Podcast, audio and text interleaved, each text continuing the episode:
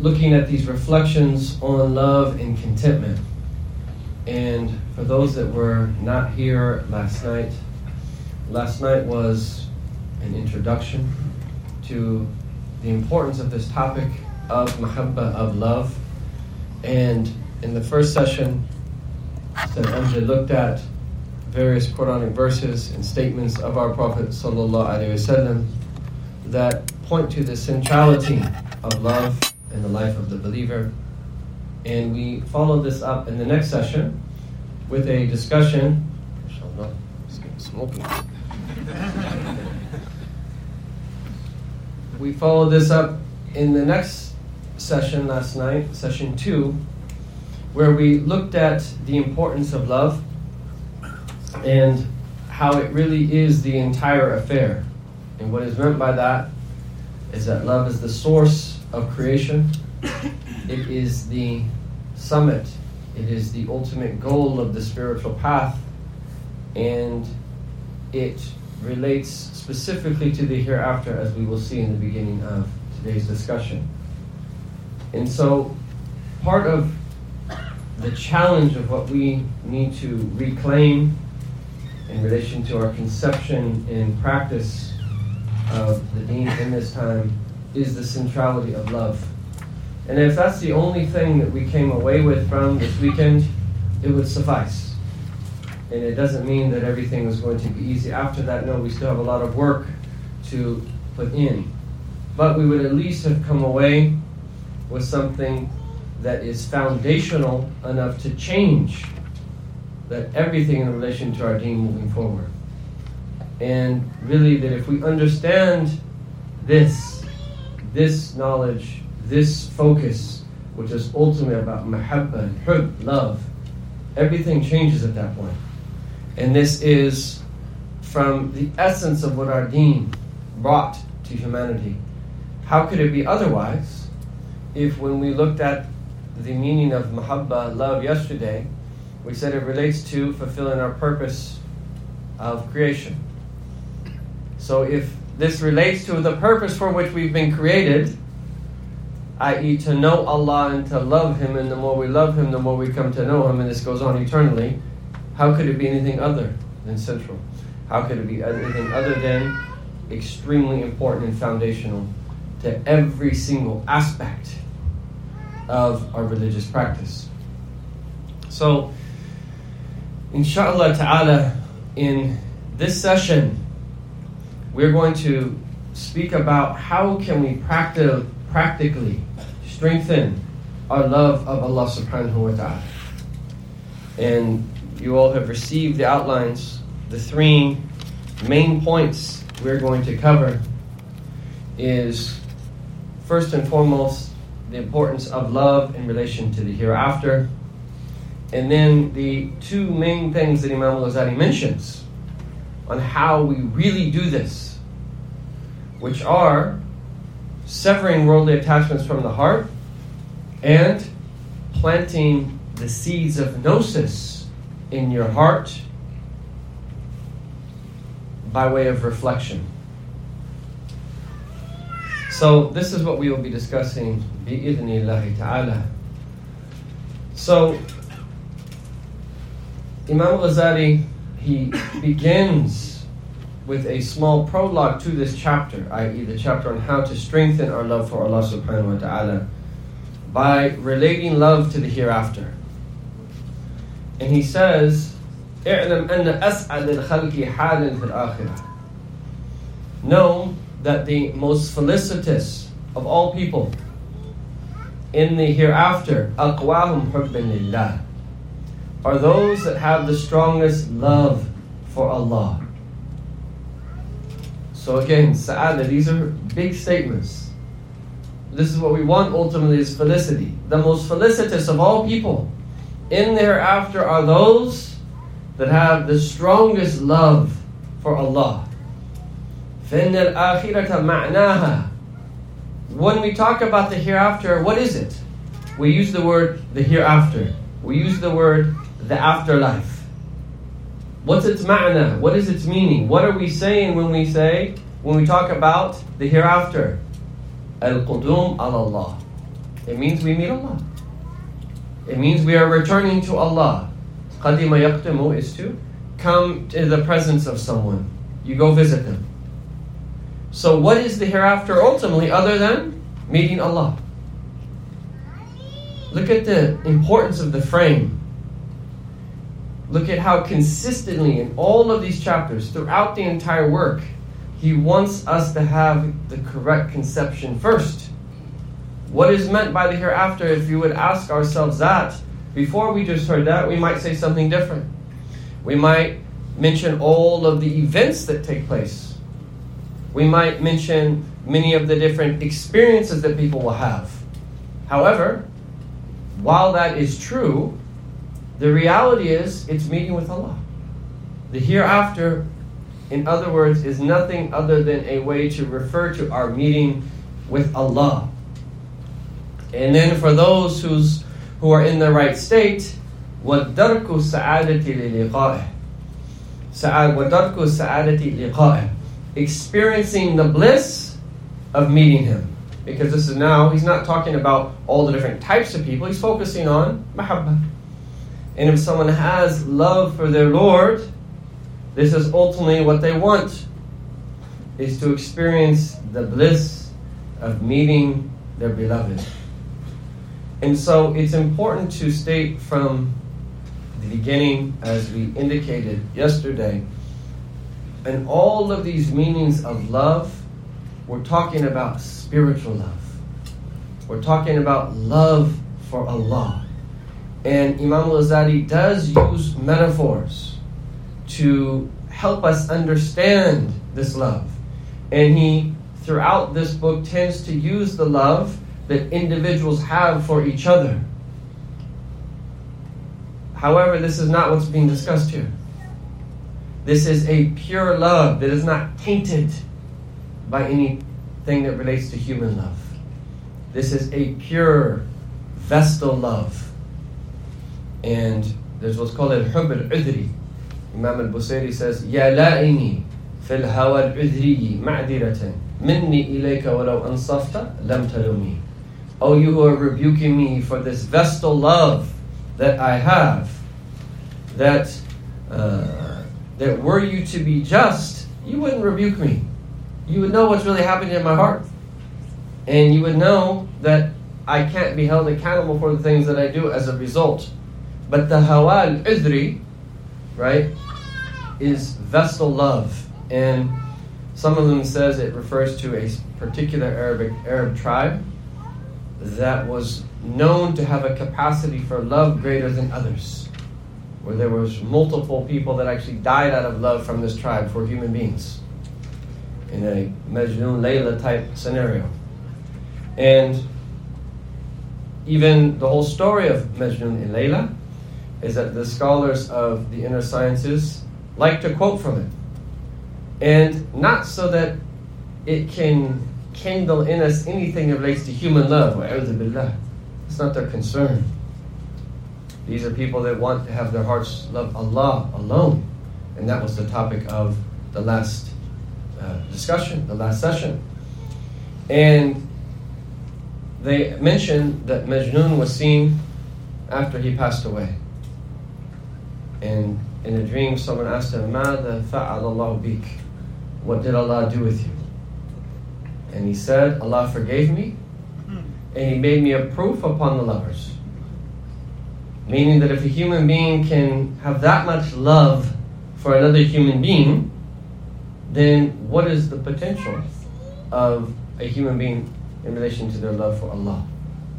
If that, if someone can reach that level of love for another human being, and Majnun Layla is just one of many stories of human beings falling in love with each other.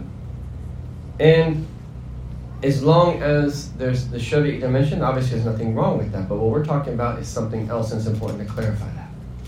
So these meanings should only kindle in our heart spiritual meanings that are pure. And the sign of their purity is nothing relates to what comes to the mind that is impermissible in the Sharia. This is the guideline for us to determine that this the, the, the correct approach that we have to this type of love. We are only talking about love that we can have for Allah subhanahu wa ta'ala, and then for the sake of Allah. And so both male and female believers love Rasulullah, but it is a pure love.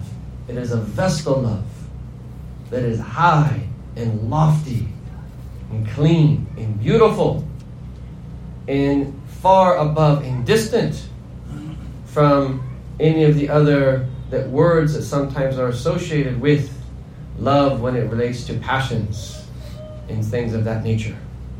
And this is where we want to remain, and this is what we want to strive towards. And so, the hereafter is nothing other than the meeting of with Allah.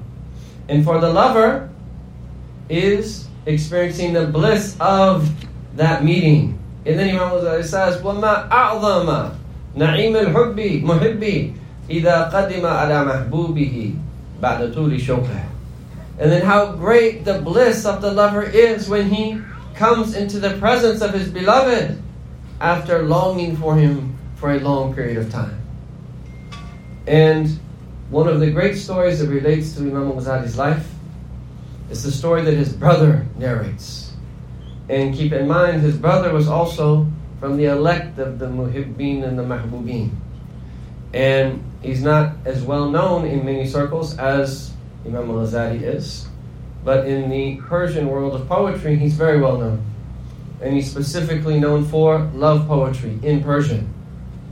And he also was a great scholar. He assumed the position of Imam al-Ghazali in his chair for a period of time after he left the Nizamiyyah. And he describes that his brother, Imam Muhammad Al-Ghazali, he describes the day and the time. And it was a Monday after Salat al-Fajr. And then he said, Alayya bil-kafan, bring me my shroud. So he prayed Salat al-Fajr, and he said, bring me my shroud. And someone brought him his shroud, that is that which you're buried in. And he kissed it, and he placed it on his forehead, and he said, Sam'an wa ta'atan li dukhul ala al-malak. I hear and I obey to enter into the presence of the king. And he faced the Qibla, and Allah took his life. Allahu Akbar. What kind of death is that? MashaAllah, tabarakallah. Allahu Akbar. That's how he that left this world and into the next world in complete tranquility.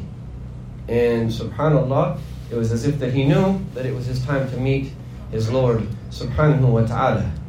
So this is the beauty of starting the process to shift towards a an approach to deen that is rooted in love. That's what we hope that it ends up in, is that we go like that. So in that moment, that when we're ready to meet our Lord, and even before that, you get some news that you have a terminal illness, that you have a different perspective. I've actually met someone like this. I met someone like this. Lived in our time. And he was a blessed soul. He was from Singapore. And we went to visit him. And he had terminal cancer. And when we went to visit him, he was as if he wasn't sick at all. And he was really sick. He was like happy. And he told us when he was diagnosed with cancer, he said his first reaction was an overwhelming feeling of joy. La ilaha illallah. What is that? Now, it's obviously not at the cancer itself. It's the meaning behind it. He, the first thing that came to his heart was, it's time for me to meet my Lord. And this is what I've been waiting for my whole life anyway. Why would I not be happy? This is now the time Allah causes to happen. You don't do something to cause cancer for yourself. You take care of your health. You do all of those things. But if you get it, what better response is there than that? What better response is there than that? And still you do treatment and do all those things outwardly and so forth. But he was excited because now he knew his time to meet his Lord was soon. So whether we die suddenly or whether we die slowly, this is what we have to do now, is to put in the work so that that's our state. We don't want to panic. We don't want to that uh, question the divine decree when these things happen. We want to put in the work now, so that's our state. And so Imam al-Ghazali further says, relating the importance of love to the hereafter, he says, now that someone has met their Lord, وَتَمَكَّنَ مِنْ دَوَامْ مُشَاهَدَتِهِ أَبَدَ الْأَبَادِ, now he is able to gaze upon his beloved, his Lord, uninterruptedly, forever and ever.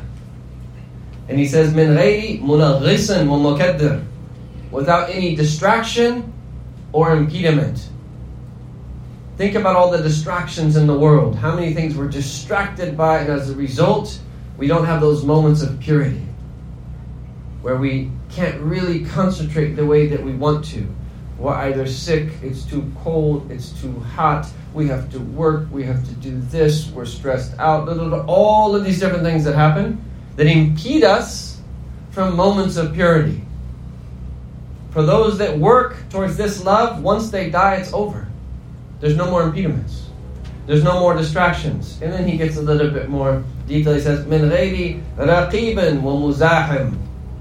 And he relates this to human love, but then applying it to Allah. And there's no chaperone or rival. When you love someone in this world, if you're competing for that love, you have a rival for the, that love. Or you have other people that are present that prevent you from really expressing the love in the way that you would. وَلِلَّهِ مَثَلَ الْأَعْلَى. And the point here is, now that one's in the state after meeting their Lord, that there's no fear. مُؤْمِنْ غَيْرِ خَوْفٍ انْقِطَاعٍ, no fear of cessation. It's just going to go on. And then he says, but this na'im, this bliss that is felt as a result of the meeting with our Lord, عَلَى قَدْرِ قُوَّةِ الْحُبِّ, it's only to the degree of the strength of our love that we have in our hearts. فَكُلَّمَا ازْدَادَ الْحُبِّ, the more love that one has, ازْدَادَتِ اللَّذَّةِ, the more pleasure that is involved in this meeting.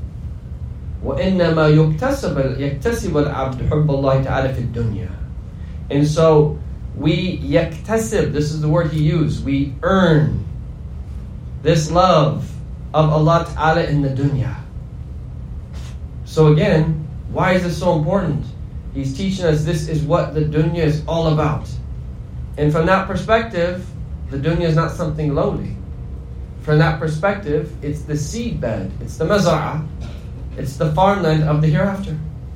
Because you can do things in this world to become beloved to Allah Ta'ala. And it's important to note, this is not easy. But it's easy for those who Allah makes it easy. The path in general is not easy. You are asking, we are seeking. When we seek this, the most precious thing in existence, love of Allah and knowledge of Him subhanahu wa ta'ala. And we know any precious thing in existence is not attained easily. It's not attained, a rare car, a rare property, a rare house. Anything that is rare tends to be expensive. You tend to have to work hard for. And the same goes here. And they mention a story of one of the righteous. And he made a dua for twenty years. And he wanted a confirmation that his dua had been accepted. And for twenty years, he never received a confirmation. And so finally he asked one of the righteous, I've been making this dua that Allah Ta'ala make me from the Tawabin, from those who are penitent and whose repentance is accepted. And I've never received a confirmation that my dua has been accepted. And then this righteous man said to him, do you realize what you're asking for? You're asking to become beloved to Allah. Do you think that you're going to attain that overnight? Because Allah says, Inna Allah yuhibbat tawwabin. Allah loves those who constantly repent. And the meaning behind that is, this takes time and it takes hard work. وَإِنَّمَا يَكْتَسِبُ الْعَبْدُ. We earn it here in this world, quote unquote, but the reality is even things that we earn are from the bounty of Allah Ta'ala. But we have to put in effort to attain this. And this is where he establishes what we briefly pointed out last night, that every servant of Allah, every believer, has the asl of hub, has the foundation of love in their heart, because this goes hand in hand with our knowledge of Allah. You can't know Allah and believe in Him without loving Him, subhanahu wa ta'ala. So every believer has this to some degree. But then he says, وَإِمَّا قُوَّةُ الْحُبِّ. As for strong love, وَاسْتِلَاؤُهُ, in reaching a state where it dominates your heart, حَتَّى يَنْتَهِيَ الْإِسْتِهْتَارِ الَّذِي يُسَمَّى عِشْقًا, until the point that it leads to passionate love, where you are constantly absorbed in the remembrance of your beloved. He said the vast majority of people don't experience this. And then he says, for two reasons. And this is where he's going to get into the two main blocks or obstacles from attaining the higher degrees of love. And he focuses on only two things, but they're not as easy as they might think, as they might seem. They're easy to understand. And much of the Ihya is not too difficult to understand. There's a few chapters that are difficult. Other than that, it's not that difficult to understand. It's more about putting it into practice. So we could read this all on our own. And by the way, this is a, a good translation uh, by Eric Ormsby. I highly recommend everybody gets a copy. This should be on your shelf. It's a good translation. We could all read this on our own. And that's a good thing to do. But sometimes we need an explanation. But more importantly, we need to put it into practice. And when you come together with other people in an environment where people are making righteous intentions, and people have sacrificed to be here, and people are that hopeful in their Lord subhanahu wa ta'ala by virtue of their coming together, that they're going to receive from Him, it is much more likely that we're going to benefit from what's in here than if we would do it on our own, from the bounty of our Lord subhanahu wa ta'ala. And so really then, what is he saying? The matter of all matters is about us maximizing our potential in relation to love. This is what it's all about. Every believer loves Allah. You're not a believer if you don't. Again, we said it's not a sign of love. It is a prerequisite. It is a condition of faith. It's not a sign of faith. It's a prerequisite and a condition of faith to love Allah subhanahu wa ta'ala. Every believer has that. But if you want, if we want to reach the higher degrees, where it becomes extremely strong and it dominates our hearts and it colors all of our acts of worship, and it colors all of our acts that we do, such that our motivation becomes rooted in love of Allah Ta'ala, in worshiping as He deserves to be worshipped, there's work that we have to do for that. And the first thing that he mentions is قَطْعُ عَلَائِكِ الدُّنْيَا, severing worldly attachments from the heart. All of these ties, all of these connections that we have. And actively, وَإِخْرَاجُ حُبِّ غَيْرِ اللَّهِ مِنَ الْقَلْبِ, removing or expunging. I said I'm just going to smile this inside joke. The love of other than Allah Ta'ala from the heart. And why? Imam al-Ghazali then says, because the heart is like an inat, it's like a container. And whatever you pour in it is going to fill it up. And the love of Allah and the love of the dunya is like water and oil. They don't mix. And so if the love of Allah is water, and the love of dunya is oil, and your the vessel of your heart is three quarters filled up with oil, there's not much room left for the water. And yes, you pour a little bit of water in, but it's only going to fill up a small amount of the volume of that vessel. And as Allah tells us in the Quran, He hasn't given any man qalbayn fi jawfih. No one has two hearts in their internal being. We only have one heart. We only have one heart. And we were speaking about this a couple weekends ago in Houston. And this is taken from Imam Ghazali's exposition of the wonders of the heart.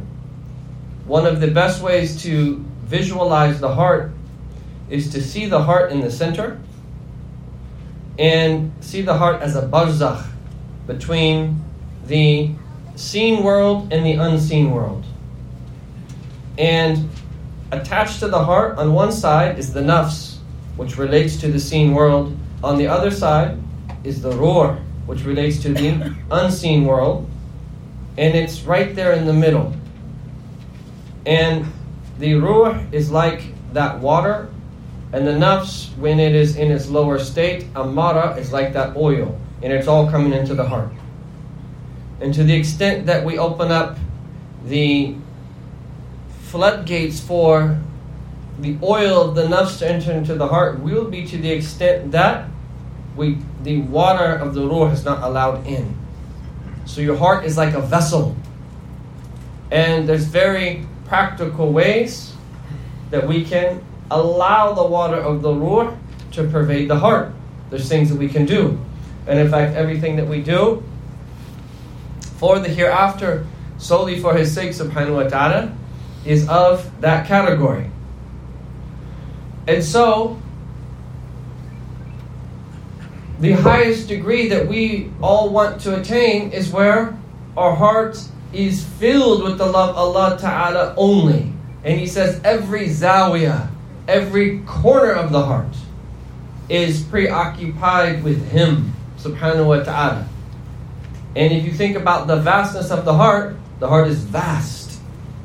And there is a lot that needs to be covered. And ultimately, this is our goal, is that we explore and we explore and we explore and we work and we work and we work until, if we just speak of it as light now, that it pervades the entire heart. And Allah Ta'ala indicates this tafreed and this tajreed, this exclusive focus on Allah Ta'ala when He says, قُلِ اللَّهِ ثُمَّ ذَرْهُمْ فِي خَوْدِهِمْ يَلْعَبُونَ.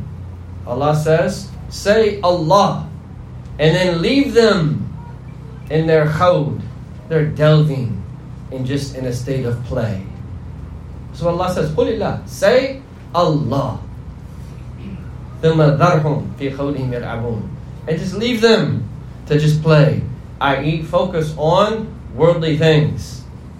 In another verse, Allah Ta'ala says, إِنَّ الَّذِينَ قَالُوا, indeed those who say, رَبُّنَ اللَّهِ, our Lord is Allah. And that's an instance of saying that, but that's also an approach to life.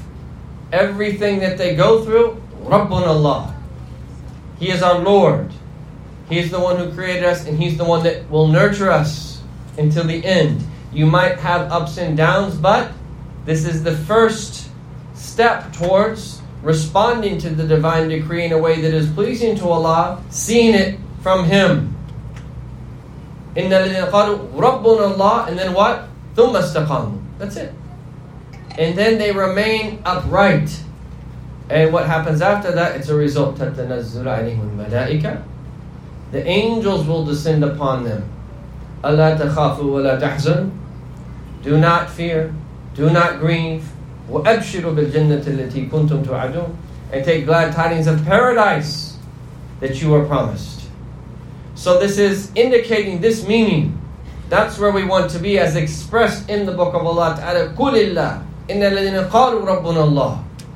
This is where we want to be. This is the indication of those that have reached this higher degree. But then He ties it, just to also show the centrality of Mahabbah, to the Shahada, La ilaha illallah. He says the meaning of La ilaha illallah, the base meaning, is La ma'bud. Nothing deserves to be worshipped except Allah, which means Wala mahbub siwa. Nothing should be truly loved or loved for the sake of loving it only, other than Allah subhanahu wa ta'ala. And so one of the meanings of La ilaha illallah that we can bring to mind when we're saying La ilaha illallah is La mahbub illallah. Nothing is loved except Allah. Now we'll clarify, that doesn't mean that you go home and tell your children, I don't love you, I only love Allah. Or you go home and tell your husband, and the husband tells his wife, I just learned in class that I'm not supposed to love you, I only love Allah. Right? No, that's not what it means, obviously. Right? But what it means is, what should dominate our heart is the love of Allah, and that we love for His sake. And we love everything for His sake. And Allah wants you to love your children. Allah wants you to love your spouse. Allah love, wants you to love other people. Allah wants you to love the animal kingdom. Allah wants you to love the mineral kingdom. Allah wants you to love all of the signs and the manifestations of His power and wisdom in creation, subhanahu wa ta'ala. So it's just a difference, and it's subtle. And when you speak about it intellectually only, sometimes it seems, uh, how should I say it? It seems to hint that there's not real love. No, there is. It's pointing to something internal, though. And it manifests, though, in various degrees of detachment from how we experience the things of this world, especially when it comes to tribulation.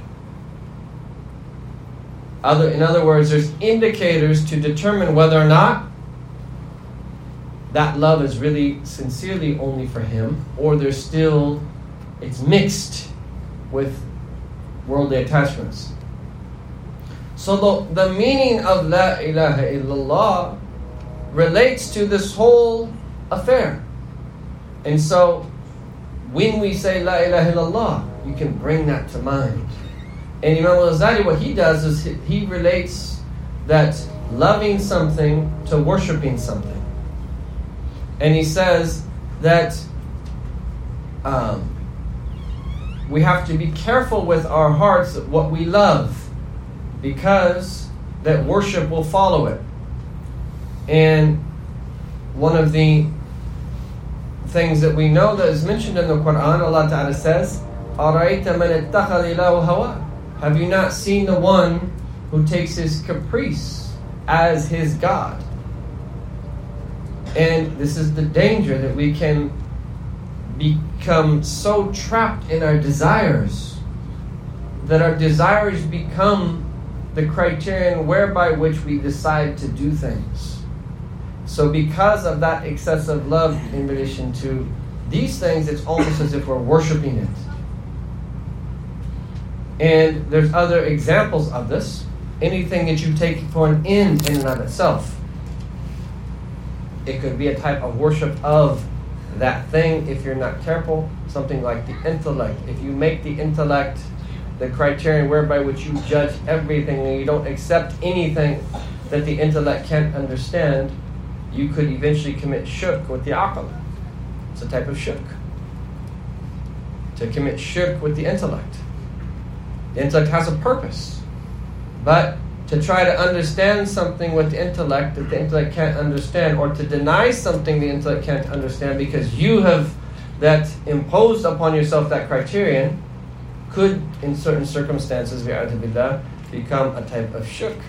And this is actually very prevalent today with many people. They're blocked by this. And so, what's important for us to know here is what the goal really is. This is what we want to achieve when we meet our Lord subhanahu wa ta'ala, a heart that is free of any distraction or attachments to this world. And so he says, someone who this is their state, the dunya is their sijin, the world is their prison. And this is the meaning of those blessed words of our Prophet Sallallahu Alaihi Wasallam. And understanding that is meant to give us solace for the time that we spend here in this world. And from here, I've heard our te- my teachers mention this, when our Prophet said, Sallallahu Alaihi Wasallam, Ashaddun nas bala'an al-anbiya. The great, the prophets are those who receive the most tribulation, then those that are most like them, then those that are most like them. What is the greatest tribulation of the Prophet Sallallahu Alaihi Wasallam? What would you say if someone asked you what the greatest tribulation of our Prophet Sallallahu Alaihi Wasallam was? I've heard our teachers say the greatest tribulation of all was having to remain here in this world despite his overwhelming state of love for wanting to meet Allah. And someone who hasn't experienced a even a, a drop of that will not understand what that feeling is. And he had to remain here because he was commanded to do so. Sallallahu Alaihi Wasallam.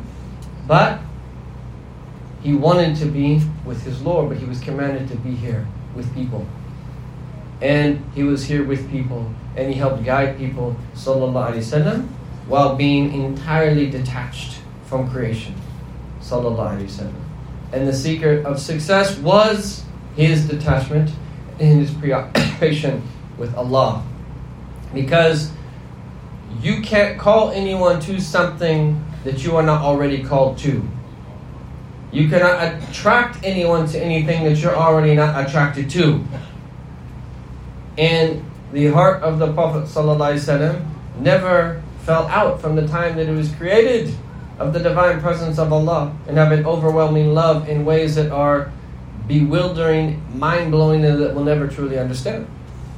And so it's because of that state, everything that he did outwardly, Sallallahu Alaihi Wasallam, pulled people to Allah. Unless people blocked it themselves. And this is why his his foundational response was always mercy. Unless someone prevented him from, prevented themselves from receiving his mercy. And then he would take a firm, a more firm, a firmer response. But the foundation was mercy.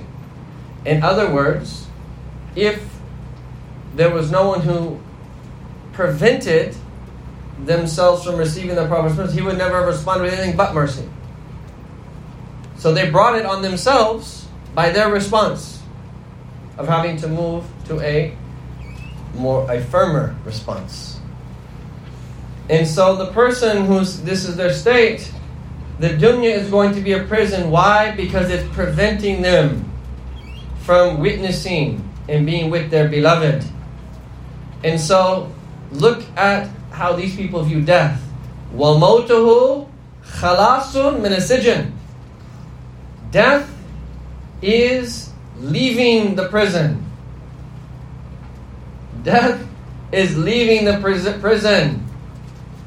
That's how they view death. That's the frame. They're trapped. And death means I'm getting out of jail.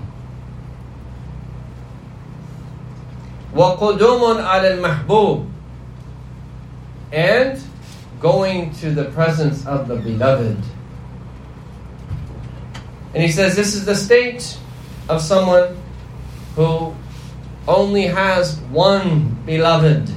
And they have been longing for their beloved for a long time. And they've been imprisoned for a long time. And then all of a sudden they're let out of prison and they meet their beloved. And when it comes to the meeting with Allah in death, forever and ever. So, the first of the reasons why we have weak love in our heart for Allah is because we have so much love for the dunya in our hearts.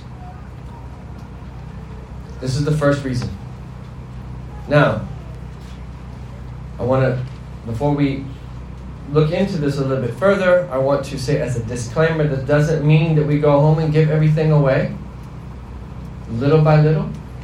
We have already taken the chapter on detachment, renunciation, zuhud. But we have to begin internally and the internal dimension of this is more important than the external. Because you could go home and give away all of your possessions and still covet what people have and have strong desire for them, and you haven't really helped that much. It's better and wiser that outwardly we do things in a very balanced, slow, and steady way, and internally we start to work on our heart, and we start to detach, and we start to remind ourselves that every time that we want to experience from one of the pleasures of this, the life of this world, is that we remind ourselves that everything that is coming to us is coming from Allah. And this is, you're able to do this when you're extremely thirsty and you all of a sudden drink something that is cold and sweet on a hot day and it tastes so good, you could just say, I'm just going to experience the pleasure of this drink that I'm drinking. Or, as you're drinking it, you could just remind yourself and push yourself internally to shift slightly, where you remind yourself that the pleasure of that nice cold drink on an extremely hot day when I'm sweating is from Allah. And so you remind yourself that it's from Allah in the moment, and so your love is directed towards the giver of the blessing, not the blessing. And if you do that enough, it starts to become your state more and more. And one of the ways to remind ourselves of that is to remind ourselves of the verse in the Qur'an, وَسَقَاهُمْ رَبُّهُمْ شَرَابًا طَهُورًا.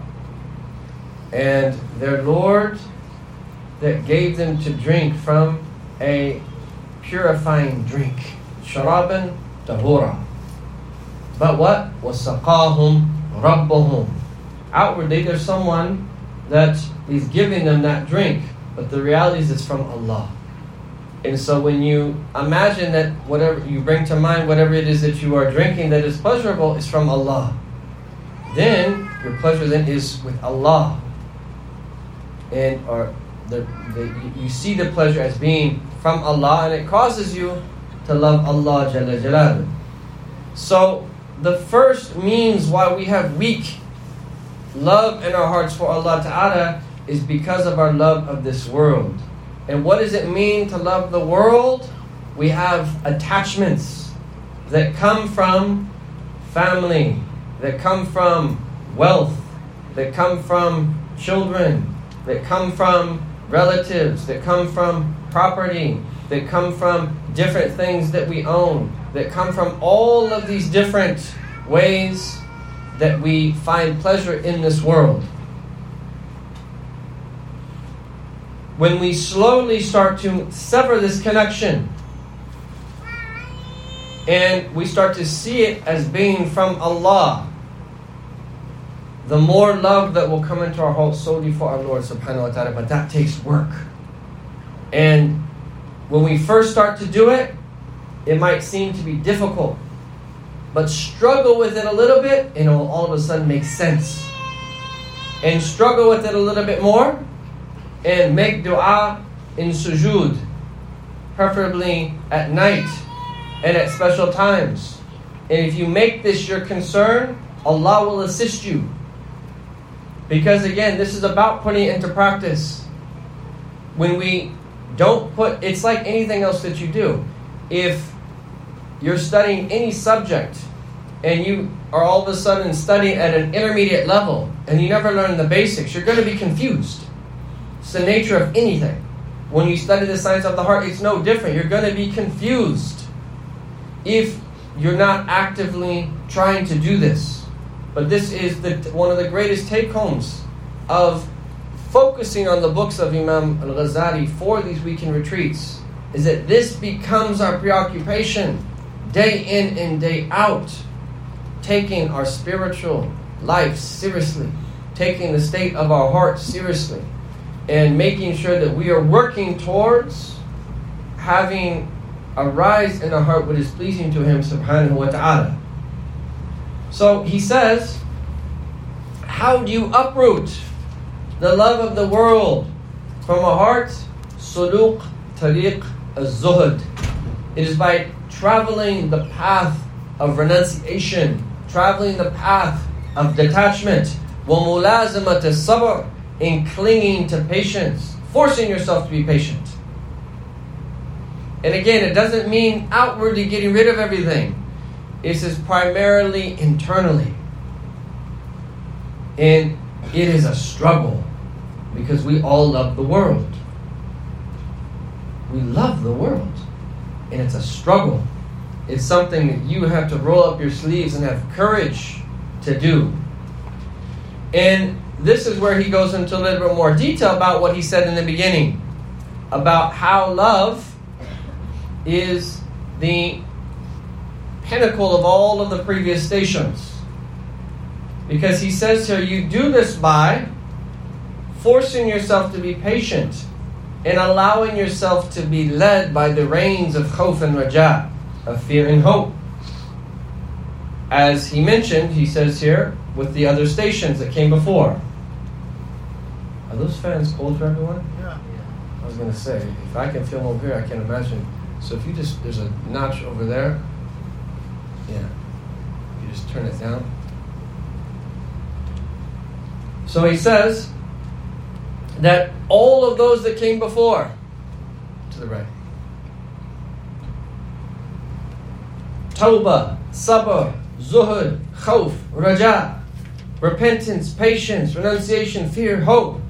All of them are prerequisites, precursors, in order for us to realize this rukn, this pillar of the two pillars of achieving true love for Allah subhanahu wa ta'ala.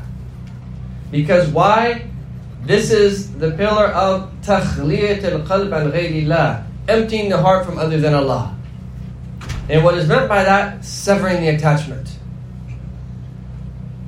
So, everything that was talked about in general in the Ihya, which is essentially a summary of the Deen, the essence of it, is a leading up ultimately to love.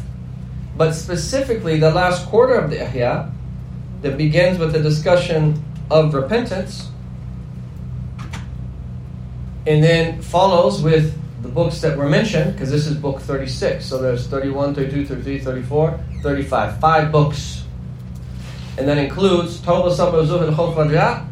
And it also includes Tawakkul, trust in Allah subhanahu wa ta'ala. They all lead up to love of Allah subhanahu wa ta'ala. And so this is all about Takhliyat al-qalb, emptying the heart. So severing worldly attachments from the heart is synonymous with emptying the heart, and it is equivalent to detachment. And Imam al-Ghazali says the Prophet intended this, one of the meanings, when he said Sallallahu Alaihi Wasallam in the hadith in Sahih Muslim, at-tuhuru shatr al-iman, purity is half of faith. Purity is half of faith. And so in this sense, removing all of the refuse of the heart that arises from these attachments. So this is the first, severing worldly attachments from the heart. And then he says, as-sabab athani, the second way to strengthen the love of Allah Ta'ala is attaining extensive knowledge of Allah. And we put it on the outline as planting the seeds of gnosis in the heart. And you can add to that through reflection if you would like. So, the attaining extensive knowledge of Allah Ta'ala and allowing it to overmaster the heart. But he says, this is done after purifying the heart from worldly distractions, from its ties, from its connections. And he says, it is analogous to what? Planting a seed in the earth after tilling the soil. So you can't just plant a seed in the earth. You have to first find the place that you know you want to plant.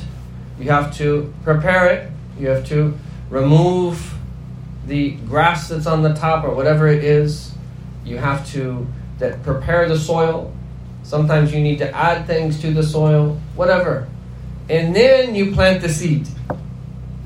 So then, this is the second part of this, is planting the seeds of knowledge in the heart, planting the seeds of gnosis in the heart. And this is what will come. When you plant that seed in the heart, it will eventually grow into a tree. And he says this is the Kalimah al-tayyibah. This is the good word that is indicated when Allah Ta'ala, in the verse when Allah Ta'ala says, ضرب الله مثلا كلمة طيبة كشجرة طيبة أصلها ثابت وفرعها في السماء في السماء. That Allah has coined a metaphor. A good word is as a good tree. Its roots are firmly grounded and its branches are in the sky.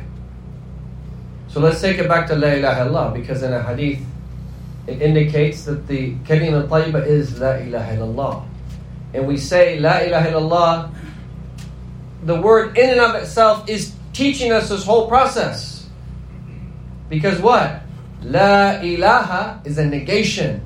There is no God.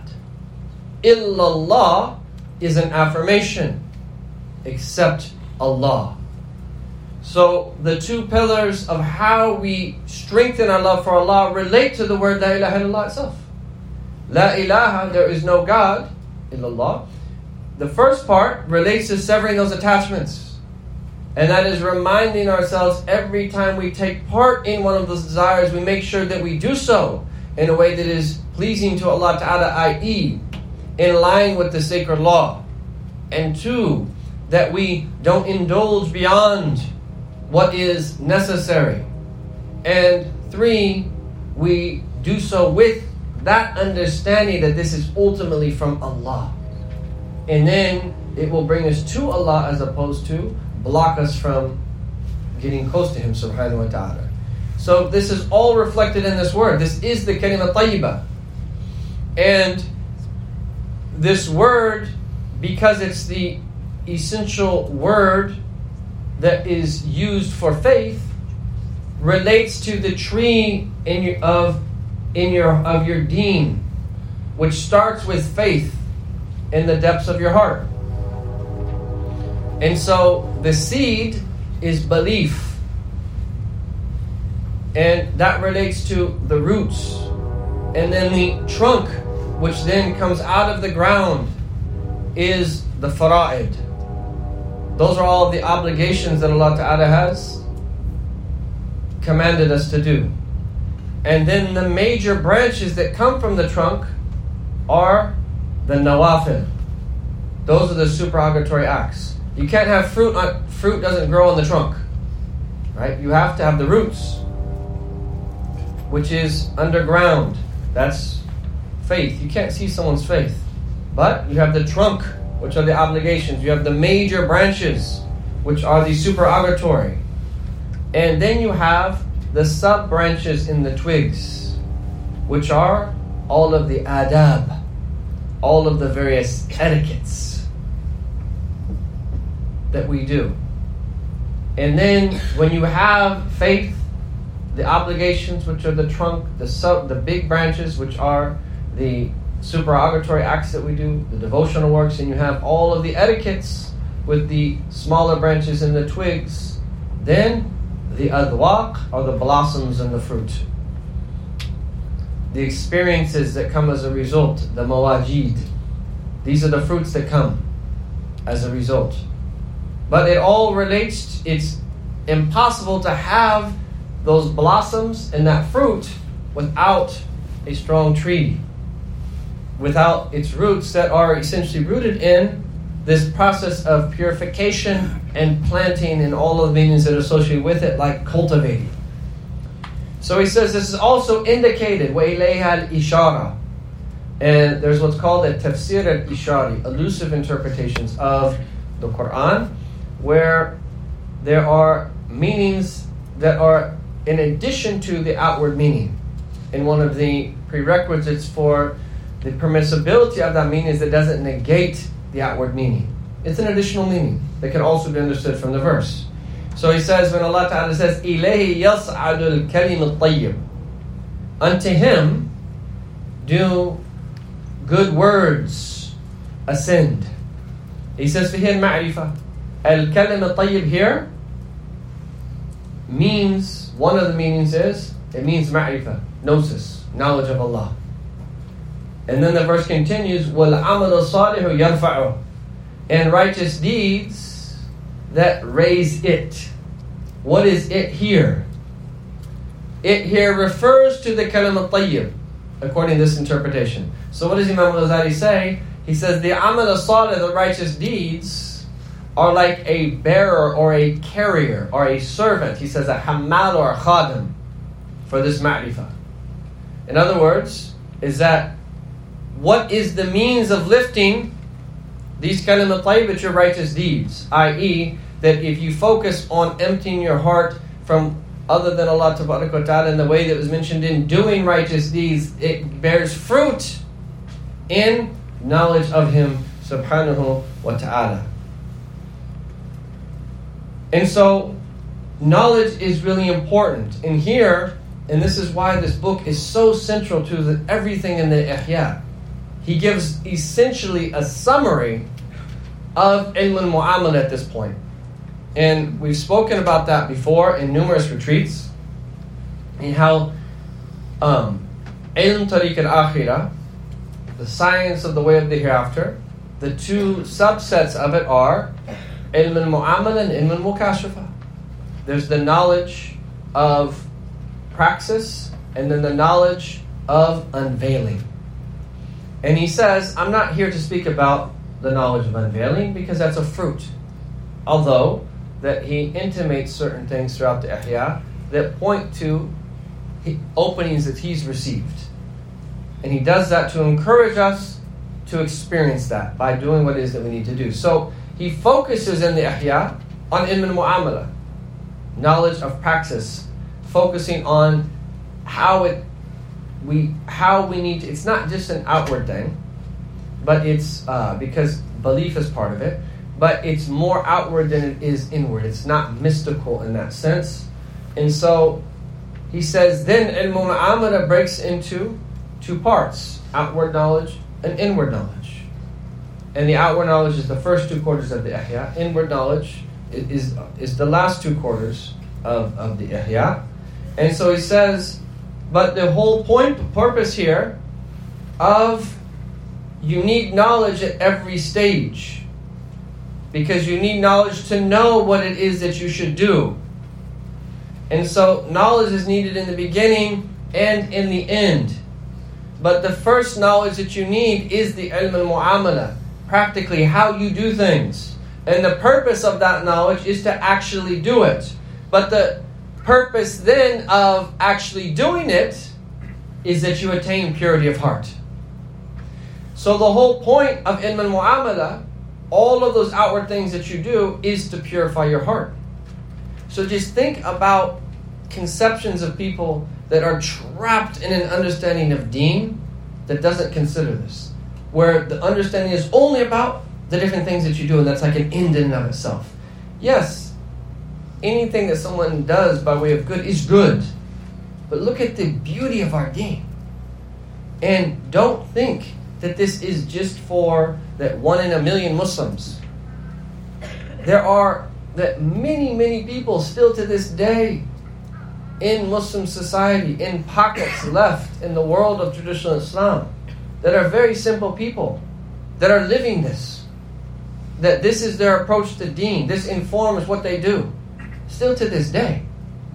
This is attainable. This is accessible. And that even if we see it as far-fetched at this stage, and where we're at as a community in places like the United States and Canada and wherever else someone else is living, we have to work to make this the foundational way that people approach their deen. And so, the purpose of Ilm al-Mu'amala is to purify the heart. And what then is the purpose of purifying the heart? Are you purifying it for the sake of purifying it? This is where he mentions this word, Jaliyat al-Haq. And um, he mentions this in several places in the Ihya Ulum al Din. And Jaliyat al-Haq is evident truth. The whole purpose of purifying the heart is so you come to know what you're supposed to know. Truth comes to your heart and it's evident and it's clear and your heart is illuminated and there's no confusion. And then the heart is adorned after that in various degrees of gnosis. And he says, this is Ilm al-mukashifa. So he just summarized in one sentence everything that he's done in the Ihya.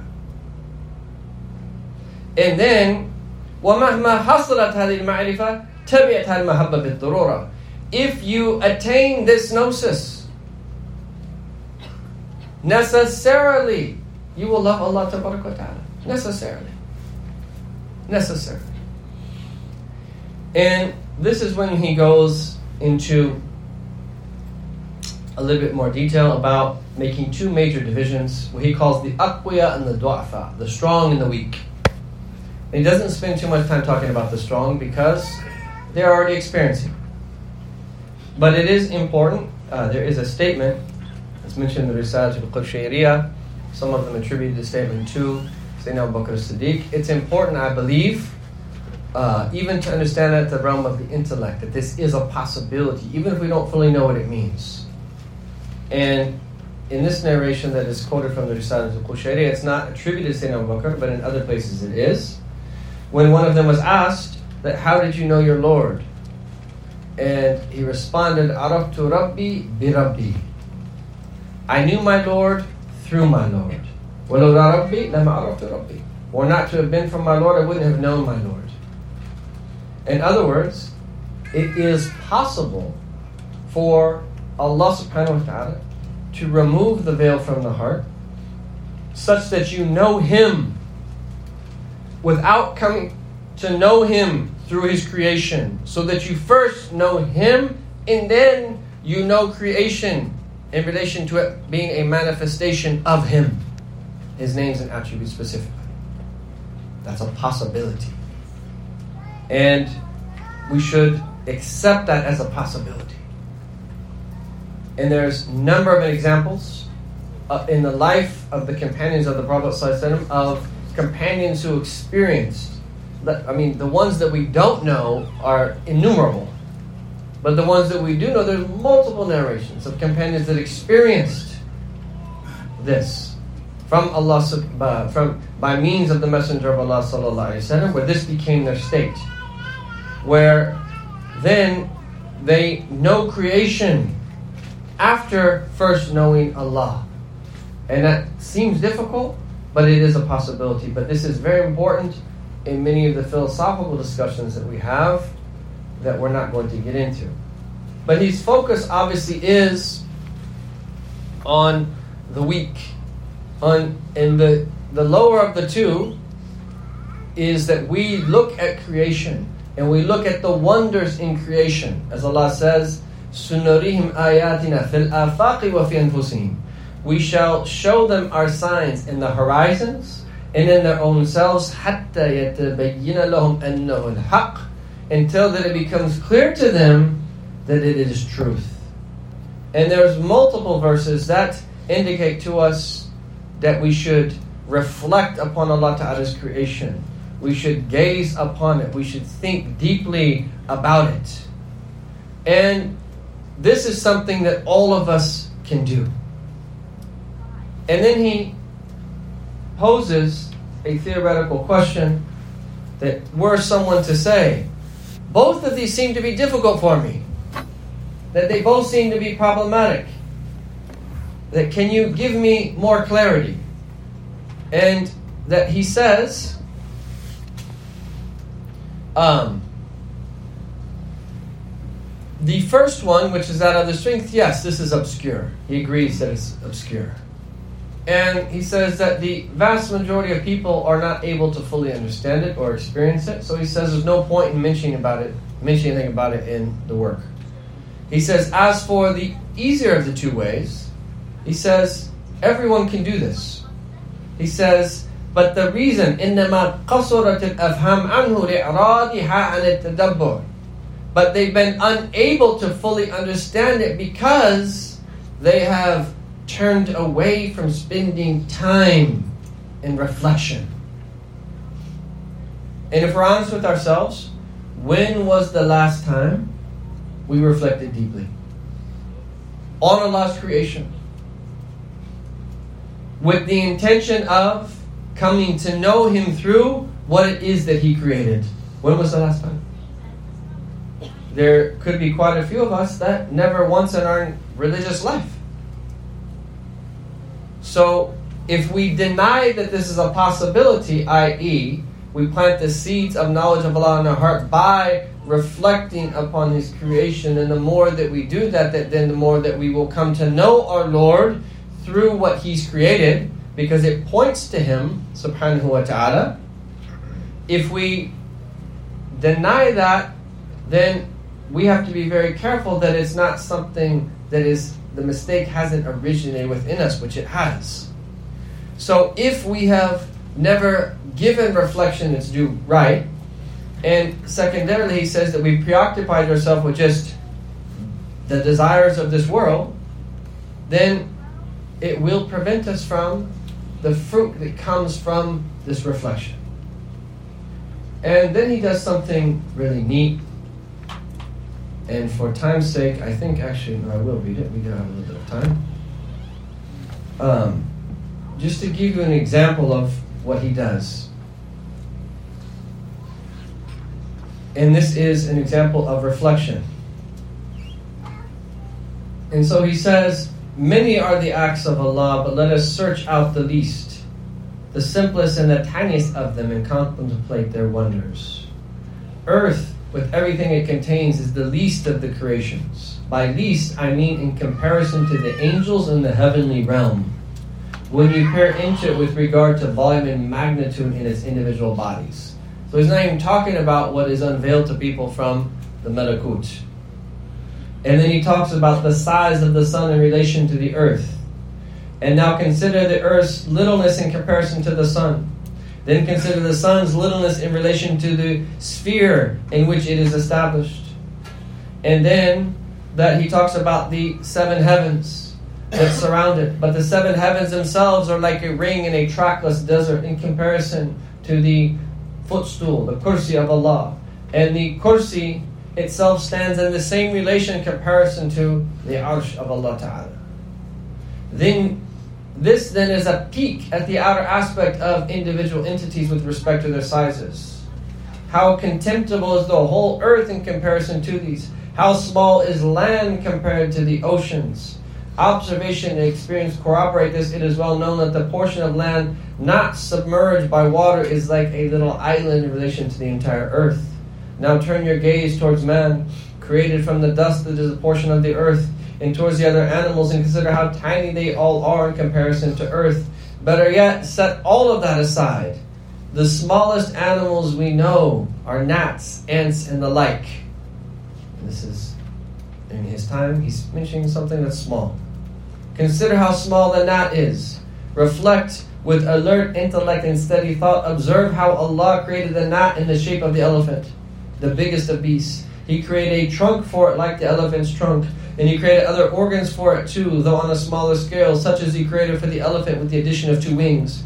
Consider how He apportioned its external organs and made its wings sprout, how He drew out its hand and its foot, opened up its hearing and sight. Inside the gnat, He arranged organs of nutrition alongside instruments He did not provide for other animals. He compounded in inside it particular, particular nu- uh, nutritive, attractive, defensive, retentive, and digestive faculties which He did not compound for other animals. So much for the gnat's external form and features. Next, consider its endowments, how God equipped it with its own proper nourishment, causing it to know that man's blood is its food. Consider then how He gave it means of flight towards man, how He created a long pointed trunk for it, how He guided it to the pores of human skin where it could poke its trunk, how He gave it strength to stick its trunk inside and taught it to suck and swallow blood, how He created the trunk in hollow delicacy so that the thin blood might flow inside it and then arrive in its belly, and from there spread to its other organs and nourish them. How did He make it aware that man would aim at his hand and instill stratagems of escape inside of it, with the equipment always at the ready? You try to hit it, and it flies away. Thus for the gnat, He created a sense of hearing by which it could perceive the faint movement of a hand, even when quite far, and leave off sucking and escape only to return later when it when the hand is again at rest. Next, consider how he created two pupils for the gnat, so that it sees the places where it might feed. And he just goes on and on about a gnat. And the point of him doing this is, thus, through reflection upon this and upon analogous instances, knowledge increases that leads to the smoother of the two paths.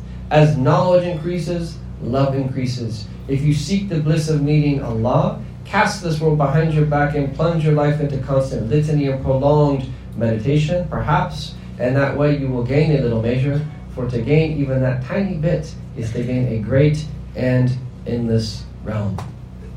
So those are the two things he speaks of. Um, I want to add for consideration a few others that perhaps that Imam Ghazali himself would have considered these, would have assumed these. And the first stage really is beginning with the correct conception. In other words, you have to be open to love. You'd be surprised at how many people in our community, and maybe even your, some of your own family members, were they to read parts of this book that they would be like, that has nothing to do with religion. That's weird. I don't know what that is. I don't want that in this house. Don't talk to me about that. That's the reality. This is the reality of where we're at. Like, do we understand the problem with that? Like, really? Do we realize what we are preventing ourselves, our children, our community from? If we're still caught up with that, it's serious. And so, even being open to love, this is where it all starts. You have to have the correct conception. This is a part of the religion, and this is central to the religion, and something we should all strive to do. You have to begin there.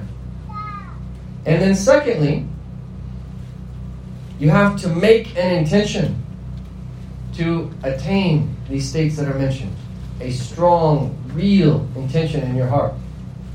And to desire to attain that state. And there's something to be said for desiring these states even if you don't attain them. It's a sign that Allah has enlightened your heart. That your heart, even if, man, I'm falling short, I know myself, I can't even pray all the time. I can't even concentrate on my prayers. I can't get out of doing A, B, and C. But still, not only is there nothing wrong, it's still a sign of an enlightened heart that you desire to attain these states one day from the bounty of Allah Ta'ala. So don't let your imperfections and your shortcomings, even your acts of disobedience, prevent you from making an intention to attain this and desire it. And then thirdly, turning to Allah.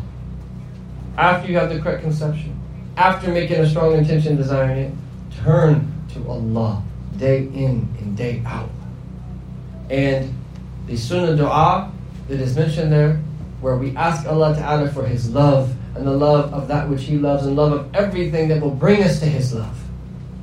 Learn that, memorize that, and repeat that over and over again with a heart that brings to mind that Allah Ta'ala sees it, and rely upon Him. And then fourthly, companionship. Be around the lovers of Allah and His Messenger, either in person if you can, if they're near you, if they're in your vicinity, be with them. If they're not, travel to be with them and see them. If they're in your country, go see them. If they're out of your country, go see them. If they're somewhere internationally and they're that hard to find, seek them out even from time to time. Even if it's once a year, even if it's once every five years. Seek them out. And also take their companionship through their stories. And that's something you can do daily. You can take the companionship of these great people daily. And then, fifth, remind yourself be- before your worship, before your prayer, before you make dhikr, before the acts of goodness that you do, to do it out of love. It exists within you. Channel it. Make your motivation mahabbah, love. And if it's hard at first, force yourself. And if you don't know what it means, force yourself to try. And Allah will assist you. And then I think comes these two, where you spend time reflecting on Allah's creation in detail, in the way that he was men- that was mentioned here. And there's a beautiful section on reflection in Imam Haddad's book, the Book of Assistance. And then also, that to develop love for that which Allah loves, that is our Prophet Sallallahu Alaihi Wasallam and the righteous and all of the things we're supposed to love. Reflect upon the Prophet himself Sallallahu Alaihi Wasallam. And then the detachment and the renunciation, work on that over a long period of time. Slowly, little by little, little by little, little by little. And if we do that, those are seven steps. If we do that, by the power of Allah subhanahu wa ta'ala, our love for Allah ta'ala will strengthen. Allah ta'ala will give us tawfiq and to bless us in all of our affairs, ya rahman rahim, and to give us a taste of what he gives to the elect of the awliya and salihin. May Allah ta'ala bless love to dominate all of our hearts, ya rahman rahim. May it be the motivation whereby which we, that we worship him, and the motivation whereby which everything that is you do, that we do so sincerely, solely for his sake, subhanahu wa ta'ala, motivated out of love for him because he deserves to be worshipped. May Allah ta'ala bless us in all of our different affairs, take care of all of our needs, and anyone who came with any need, Allahumma, we ask you to take care of it. And we ask you to bless us all, to constantly move up in degrees of closest to you in all of our different states, inwardly and outwardly. Wa sallallahu alayhi wa Muhammadin wa ala alihi wa sahbihi wa sallam. Walhamdulillahi rabbil alamin. Bismillah ar-Rahman ar-Rahim. Inshallah, we're going to prepare uh, for prayer. Um, so if you need to uh, renew your wudu,